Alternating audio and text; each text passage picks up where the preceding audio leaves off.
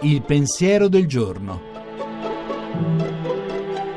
In studio Chiara Giaccardi, docente di sociologia e antropologia dei media all'Università Cattolica di Milano.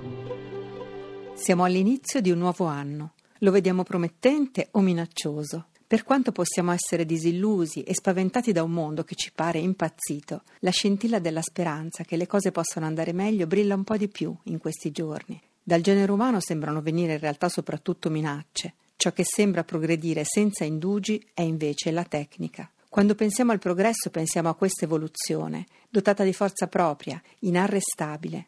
È lì che riponiamo le nostre speranze e cerchiamo le risposte ai problemi crescenti. Anche alle questioni che un tempo richiedevano la collaborazione di tutti, la cura, la salute, perfino l'educazione, sempre più si risponde oggi con soluzioni tecniche, proposte al singolo individuo da sistemi impersonali e astratti.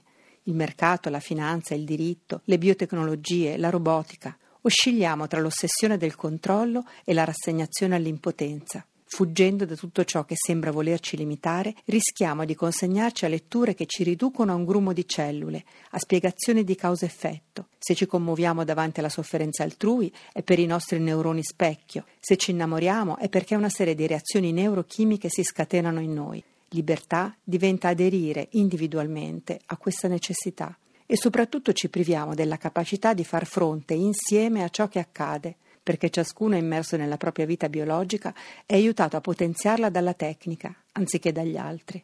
È davvero un paradosso consegnare a sistemi tecnici le nostre speranze di felicità. Piuttosto, come ha scritto David Turoldo, progresso non è quando la scienza accresce la tua dipendenza dalle cose. Progresso è solo quando spezzi la tua schiavitù.